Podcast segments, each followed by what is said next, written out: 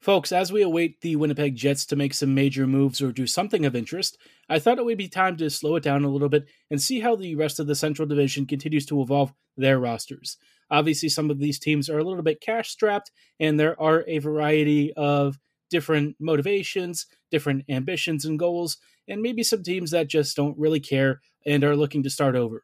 We'll take a look at which teams might threaten the Jets next season and which ones you can probably safely write off, all coming right up on tonight's episode of Locked On Winnipeg Jets. Or Locked On the Hockey Jets, your daily podcast on the Winnipeg Jets. Part of the Locked On Podcast Network. Your team every day.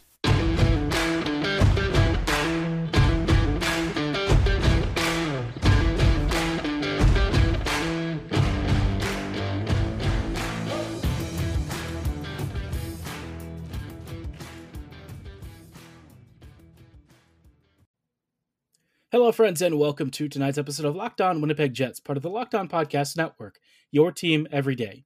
I'm your host, Harrison Lee, an avid Winnipeg Jets fan and an online blogger. You can follow me on Twitter at HLivingLoco and at LO underscore Winnipeg Jets. As always, thank you for choosing to make Locked On Jets your first listen of the day every day. If you like what you're hearing, be sure to like, follow, and subscribe on your favorite podcasting platform of choice, including Apple, Spotify, Google, Megaphone, Audacy, and YouTube. Doing so is completely free of charge and ensures you never miss another episode. Most of all, though, we just really love and appreciate your support. Now, talking about tonight, I, I thought it would be worth going through the rest of the Central Division and seeing how um, a lot of our rivals are, are approaching this offseason. Obviously, quite a few teams have made some interesting changes to their teams. Some haven't really moved the needle a lot. I think a lot of squads out there are mostly trying to figure out things internally first because in terms of there being a lot of cap space um, and a lot of salary available, well, most teams are not really in that position. So, uh, given the amount of restrictions on teams, you're you know you're looking at the Central Division and you're kind of wondering, okay, a lot of teams are running it back next season. If the Jets are among this group, where might they rank, and how do they stack up against uh, some of these squads? Which ones are the most competitive?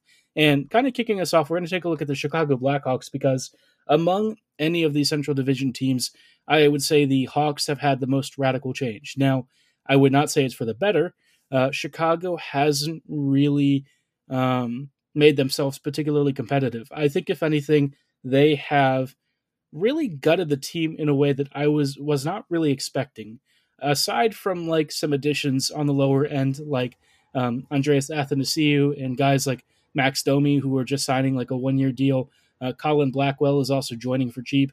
He's joining for like two years, um, and he's just over a, a little over a million per year.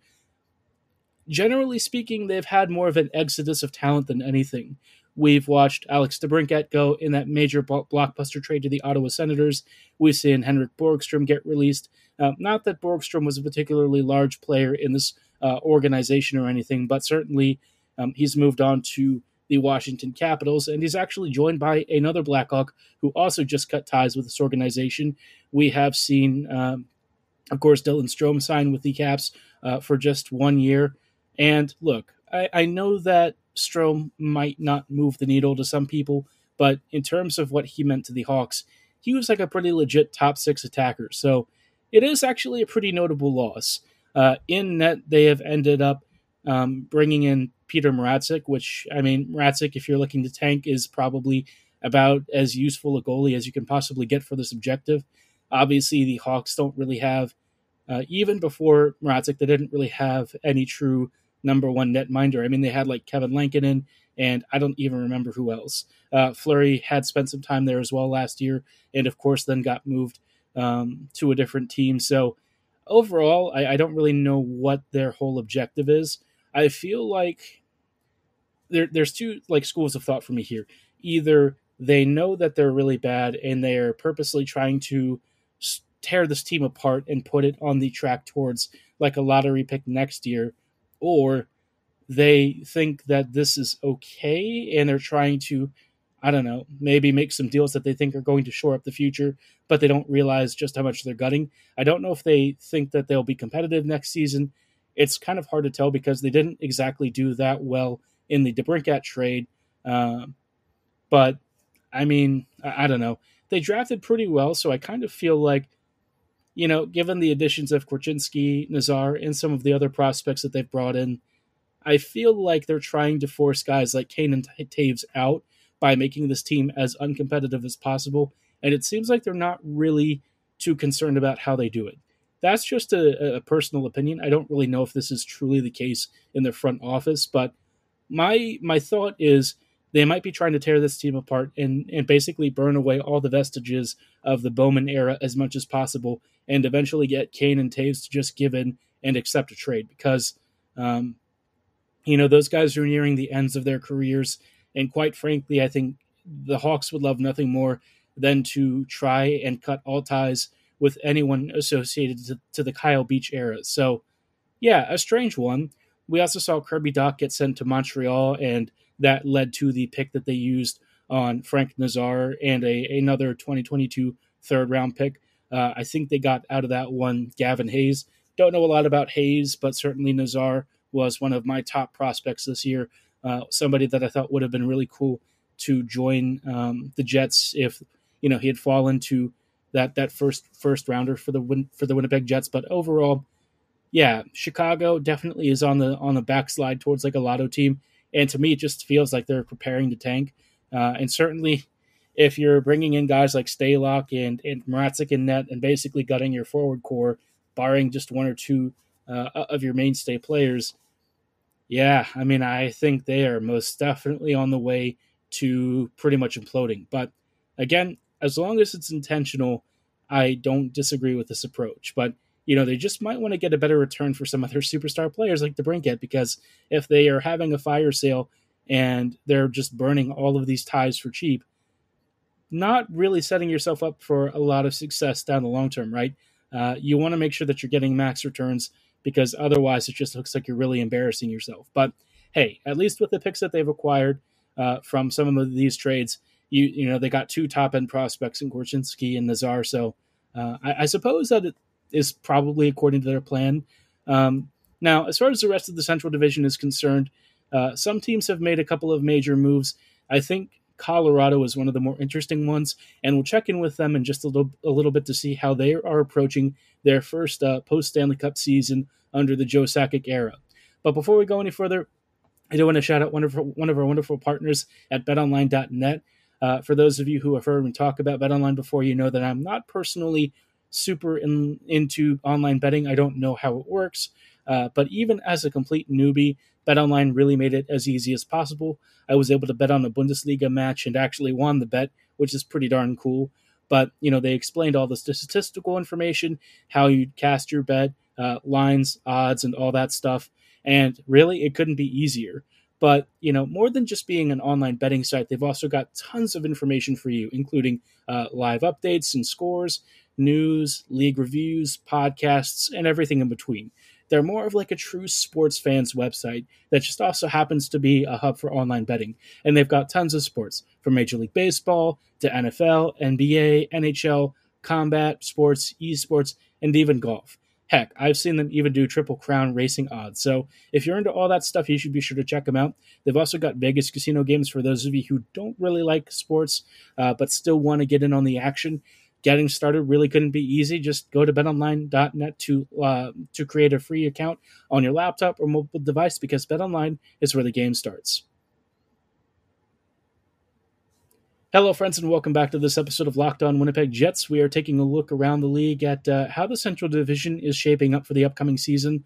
A number of teams have had a couple of pretty drastic makeovers, but not all of them have seemingly done as much as squads like Chicago. Before we take a look at our next team that is going to have a, a, few renovations, uh, especially after winning a cup, I do want to let you know, uh, first off, again, thank you for making Locked On Jets your first listen of the day, but I also wanted to let you know about a really big thing for um, many of you who are probably NFL fans, a lot of you are probably trying to get ready for the next season because there has been some pretty drastic movements around the NFL, and obviously predicting which players are going to be the most impactful for your fantasy odds. It's always a bit of a challenge and a bit of a fun guessing game, but Locked On is here to help. If you're wondering which NFL, NFL stars move the betting line the most, you need, be, you need to be checking out Locked On NFL starting July 8th, 18th. They will give you the 50 most valuable players in the NFL from the odds makers at BetOnline. Again, it is available July 18th on Locked On NFL wherever you get your podcasts and on YouTube. Same place that you can find our podcasts. Again, it's free to subscribe, so be sure to check them out and get started on your NFL season early.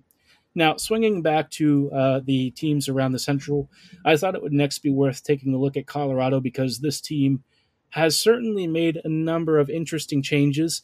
Uh, most of their players, for the you know the, the, broad majority, are are kind of coming back. Right, this is a team that didn't have a ton of cap space to work with, but has made some changes. Uh, in net, though, they've definitely downgraded in quality. They uh, ended up letting Darcy Kuemper go to the Washington Capitals for uh, a pretty hefty contract out there in Washington. Um, and instead, they've brought in Alexander Georgiev.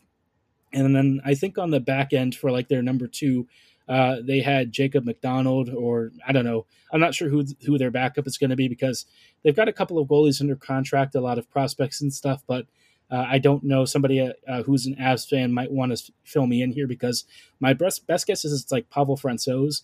Um, Francouz is probably the most likely candidate, but if that's your one uh, one two punch in the in net, I don't know that Georgiev necessarily has the best track record, but this organization is also very smart.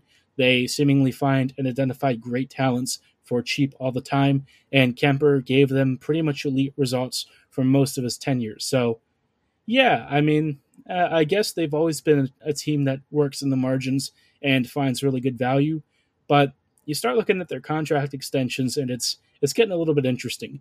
Josh Manson came back for a, a four year deal for um, 18 million over the entire time, which is um, almost five million per season, just under it. Pretty expensive, I think, for what he brings. Maybe they felt that he was an irreplaceable part of this team, and they're kind of betting on, betting on his form for the Avs being uh, the longer term form that they're going to get from him over the over the course of the contract, uh, and maybe they feel like the cap hit in term is easily movable. But yeah, not sure I would have gone that route with the limited cap space that they do have. But they've also brought back Artturi Lehkonen for five years at again um, just a little bit over four million per season. I think that that's a pretty good value contract. I like the extension. I think it makes a lot of sense. Uh, but ultimately, the biggest one, of course, was getting Valeri Nichushkin under contract at eight years for 49 million over the duration. Um, this was a huge push for them, and uh, you know Nichushkin got a massive raise, but also I, I, think he probably could have gotten a little bit more on the open market.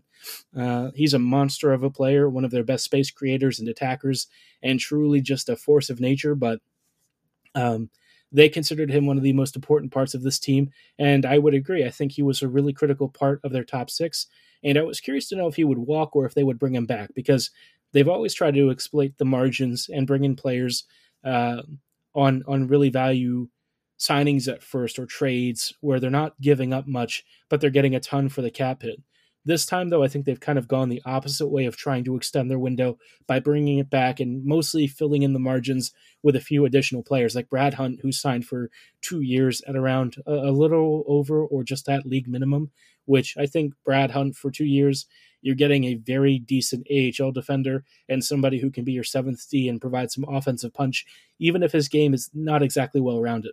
Uh, you know, Darren Helm also coming back for a little, little over one million for one year, another decent value signing, somebody who um, played a pretty solid defensive role. And I mean, you just look at this team and I mean, they're really great. I, I also think that they're very cognizant of the core kind of having a bit of a shakeup in the next couple of years once MacKinnon's deal runs out. But for the time being, they're going to run it back as much as possible and try for the mythical two or three cup run. Obviously, Tampa Bay came really close to pulling it off, but then fell to, uh, uh, you know, this team. So Colorado is probably poised to make the most of it and actually get closer than anyone else if they can pull it off over the next couple of seasons. But I have a lot of faith in this team. I think that they're one of the most progressive squads out there, and you know they didn't really have to make all that many additions. They're smart. They know how to find value in places where other teams have left market inefficiencies available. So, yeah, great squad in Colorado. Um, one team, though, before we uh, pause real quick, that I think is also worth shouting out uh, that hasn't really made a ton of huge changes, but uh, did make a couple of interesting acquisitions is Dallas. This team is under, uh, of course, a new head coach with Peter Peter DeBoer. Um, I'm not really a big DeBoer fan, but uh, I mean, you go from Bones to DeBoer. I guess it's roughly the same thing. So I don't know how much really changed. But they brought in Colin Miller and Mason Marchment. Marchment, of course, is um, a really great winger and uh, a fantastic player that I thought was probably not going to last too too long uh, with his previous team um, which of course was the Panthers. I mean, he was going to be very expensive, and so I think it was a, a, very smart signing. He got a big raise. He's an awesome player. Uh, he was part of a very very nasty Panthers offense, but you know, at four and a half million per season, the Panthers just didn't really have the cap space. Dallas, though, they're getting a very good top six upgrade, um, and certainly somebody who would, I think, step in for Alexander Radulov and do nicely. Colin Miller, uh, at one point, I think was probably one of the more hotly contested names among hockey Twitter. This guy used to be the defender that everyone talked about. Um, he's decent, right? You know, you're getting uh, a solid top four right-handed defender. I don't know if he's like that amazing these days, but you know, for around just under two million per season, I don't think you can really complain. This is a very cheap contract, uh, and somebody who can at least give them a little bit of uh, depth, especially with the loss of John Klingberg, because Klingberg definitely ain't coming back. And, you know, Colin Miller, I, I think he'll probably do about the same job. Uh, but, you know, John was obviously a really pivotal part of that, that um, power play and stuff. Miller, maybe not nearly as effective uh, as Klingberg, but Klingberg himself wasn't nearly that great these days either. So, all in all, I think a fairly quiet off season for this team. Um, they made some extensions like Denis Gurianov uh, coming back for one year, but other than that, not a lot to say here. Um, they did make one change with Scott Wedgewood and net, but aside from that, you know, Dallas is going to have to just sort of roll with what they've got, and I think they're they're probably looking to really improve in the draft. I don't know how they did this year. Uh, some of the prospects that they've picked up, I'm not super familiar with, but uh, aside from that, again, I think that this is a team that still sits in like the middle of the Central Division pack. I don't know that they're like outstanding, but that group is going to be just okay, most likely under DeBoer. So not a squad that I am super concerned about. Up next, though, we'll take a look at the Minnesota Wild. This is a team um, that is probably another middle of the pack squad, and they've got some real serious issues, especially around their superstar in Kirill Kaprizov. But we'll take a look about that in just a little bit uh, right after the break. Hello, friends, and welcome back to this episode of Locked On Jets. We are taking uh, a brief look around the Central Division and trying to get a sense of what next season's top uh, Central teams are going to be looking like. We've uh, gone through Chicago, who are basically tearing everything apart. The Avs, who are trying to bring it back and roll roll it back as much as possible with a championship core, and then Dallas, who have made some small improvements here and there, but probably nothing to make them a true contender out, uh, you know, out out either in the Central Division or in the NHL at large. Minnesota, kind of in a similar boat, I would say, to uh, Dallas, but certainly in the long term, I think Minnesota is very, uh, very set up well. Uh, they had a fantastic draft, one of the best drafts of any of the teams this year. I think that they were super smart in getting guys like uh, Danila Yurov and Liam Öhgren, um, especially where they were taken.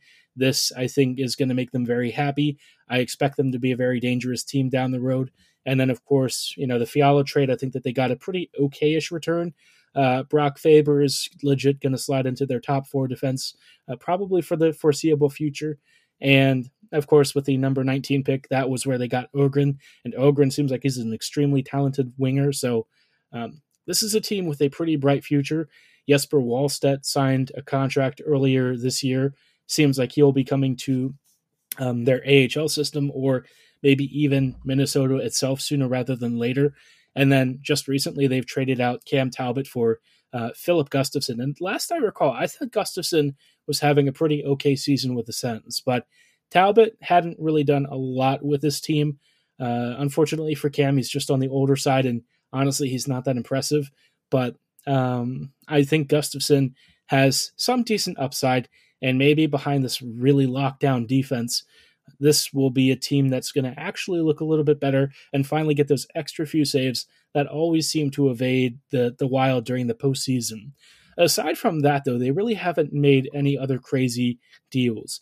The only thing that they really did was bring in Jacob Middleton for um, a, a three year contract. Not bad. I think Middleton's legit decent top four defender. But Marc Andre Fleury, uh, they have also signed for a two year deal. He's he's okay, right? I think they would expect somebody like um, maybe Wallstedt or one of their other goalies in their system to at some point start to take some starts away from him. I can't really imagine that Fleury in this current state is going to be that much better than Talbot. He didn't really have a crazy run with the Wild, um, even backing up Talbot in that initial trade. So, yeah, Minnesota, I, I kind of look at as like a middle of the pack team, but I think in a few seasons, as their prospects start filtering in, they'll be a much more dangerous squad. But the whole Kaprizov situation in Russia right now, where uh, honestly, I don't even know if they know where he is um, or if he's been able to leave yet, but really ugly. And I think that they're probably very concerned about the likelihood that he even returns to North America anytime soon, wishing him the best and hope that he stays safe. Because, uh, of course, that whole military ID thing has been a, a very serious issue. But until that is resolved, this team as is, it's just okay. Um, I, I think that they're not really expected to be a top end contender. And you know, you're looking at the the departures of some of their older players, not really again expecting a massive season. Looking at uh, the Nashville Predators up next, another team that had a really good draft. I think uh, next to Minnesota, they might have even had a slightly better one. They got Joakim Kemell for a, a crazy pick. Um, and of course, Kemell has now signed a contract because, of course, he has. He's a phenomenally talented player, somebody that I thought the Jets really should have gone after. But uh, of course, they ended up going with Rutger McGroarty at their pick instead. As far as signings, though, they haven't really done a ton. They uh, did bring in Kevin Lankinen, but I don't really know if that actually matters. Lankinen is kind of a guy in net, didn't really do a ton. And for the most part, we've seen Nashville signing players like Sanford and um, a few others. I think Roland McKeown uh, is being brought in, Kevin Gravel as well. A lot of like bottom six slash third pairing defenders who are more likely um, AHL depth, but can certainly do a role if you are not expecting much in your uh, your your very depth positions. I think the biggest thing though for them is just getting Filip Forsberg back. He signed an eight-year, sixty-eight million dollar contract. That was obviously a situation that was hanging over their heads throughout the entire season, trying to figure out if Forsberg would come back. But he did make overtures at wanting to stay, and you know, your superstar goal scorer coming back, I think that that is probably considered a pretty big win. I just don't know if this team in the short term is really going to do much. I kind of view them in the same vein that I view Minnesota. Now, I will say that their goaltending with Saros is significantly better and probably enough to mask a lot of their issues. But, you know, they definitely have to hope that some of their prospects start to hit because, again, goal scoring over the, the past couple of years it's been better in recent times, but it's still not ideal. Uh, and and Nashville itself is just kind of like a mediocre team. So we'll see how they fare next season, but I don't expect them to be like a, a particularly serious threat. Who I would say is probably more likely to be a pretty dangerous team uh, is St. Louis. The Blues are just always in the top three of this division, and I, I wouldn't say that they made a ton of great signings, mostly depth players so far. Um, players like Thomas Greiss, Martin Frk. Greiss is a legit goalie, uh, but aside from that, you know, you're looking at players like Frk, uh, Josh Leivo, and Matt Highmore. Not a ton here that I would say is crazy in terms of bringing in uh, some fresh talent, but other than that, I mean, they did sign Nick Leddy for four years. I don't know why they would ever do this. Um, pretty solid draft as well, nothing too crazy. I will say that Ville Husso walking uh, and, and being traded to Detroit probably is a bit of a loss. You know, it's now down to uh, Jordan Binnington and whoever else is going to back up. I don't know who their backup would be now, but the biggest loss for them is going to be David Perron. Aside from Husso, I think Perron was probably one of the few players that I'm a little bit surprised they're letting go. Maybe they just felt they didn't have money for him to come back, but he's a really good player, and I was a little bit surprised that they uh, weren't going to bring him back because he's basically always been tied to a Blues contract one way or another. And now it's just a, a final separation. And I think at this point, you know, Perron's probably not far off from retirement, but certainly he'll go to the Red Wings and be really productive. Other than that, though, I mean, you're basically looking at the same team that we saw over the past couple of years. I think Tarasenko is planning to stay so far, which, again, Tarasenko is still a fantastic winger. So this team, I would definitely project in the top three. I also think Colorado is definitely, a, um, I mean, very clearly the, the winner of the division. And kind of looking at that, you know, where the, where do the Jets fit in the scheme? I think Winnipeg is honestly somewhere in like third or fourth place. Um, but I would say if they were in that like three to four range, it's going to be a bit of a slurry with like Minnesota, Nashville, and Dallas. All of these teams have like really significant flaws, and a lot of them, um, their their ceiling is definitely capped at a certain level below St. Louis and Colorado, and even the Blues themselves. I don't know are are like a super super amazing team. So overall, I do kind of think the Central Division is not going to be that good next season. Uh, a lot of depth moves and not really a ton of major acquisitions. In, in, instead, I would say it's mostly been a lot of major departures. So, uh, a weaker division. The Pacific looks like it might be getting a little bit stronger, but for the Jets, I don't know if it's going to matter because Winnipeg hasn't really done enough to take advantage of this offseason and make some major moves to put the Jets in better straits. But uh, I've already complained about that on previous episodes. I'm not going to waste breath over that here. Um, be curious to know your thoughts on the Central Division. What teams do you think are most dangerous? Be sure to let me know on social media at uh, LO underscore Winnipeg Jets and at HO Living Loco or in the YouTube comments below. Let me know what uh, your rankings are. Give me maybe even um, a Central Division end of regular season standings prediction. I think mine would probably be Colorado, St. Louis, uh, maybe Minnesota, then Winnipeg, then Nashville, um, Dallas, and finally Chicago. I think that that's probably how I would have it. But I'd love to hear what you all think. Let me know in the comments below. But for tonight's episode, that is going to be all the time that we have. Thank you so much for making Locked On Jets your first listen of the day every day. Be sure to make your second listen Locked On NHL. Our Locked On experts give you a daily 30 minute podcast on all things NHL all year long. It's free and available on all your favorite podcasting platforms, same as Locked On Winnipeg Jets. So, like, follow, and subscribe right now. And as, always, thank you so much for listening. Have a great night and go, Jets, go.